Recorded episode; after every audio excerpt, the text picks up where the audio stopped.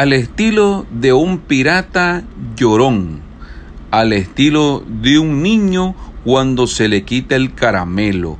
Hoy Donald Trump anuncia que va a suspender todo el financiamiento a la Organización Mundial de la Salud y lo acusa de, de ser ellos los causantes de la propagación de coronavirus. Alerta, alerta.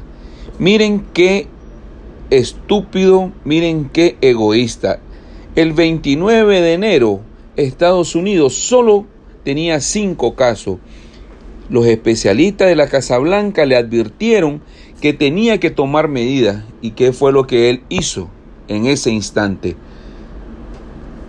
Quitar todo, todo, todo, todo el equipo de pandemia de la Casa Blanca y lo mandó fuera. Irresponsable, irrespetuoso.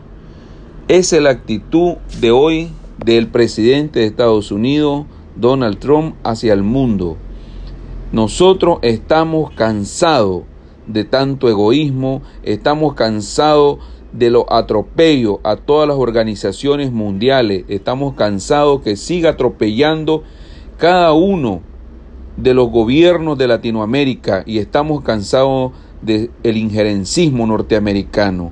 Basta ya de injerencismo y basta ya de mediocres en el poder.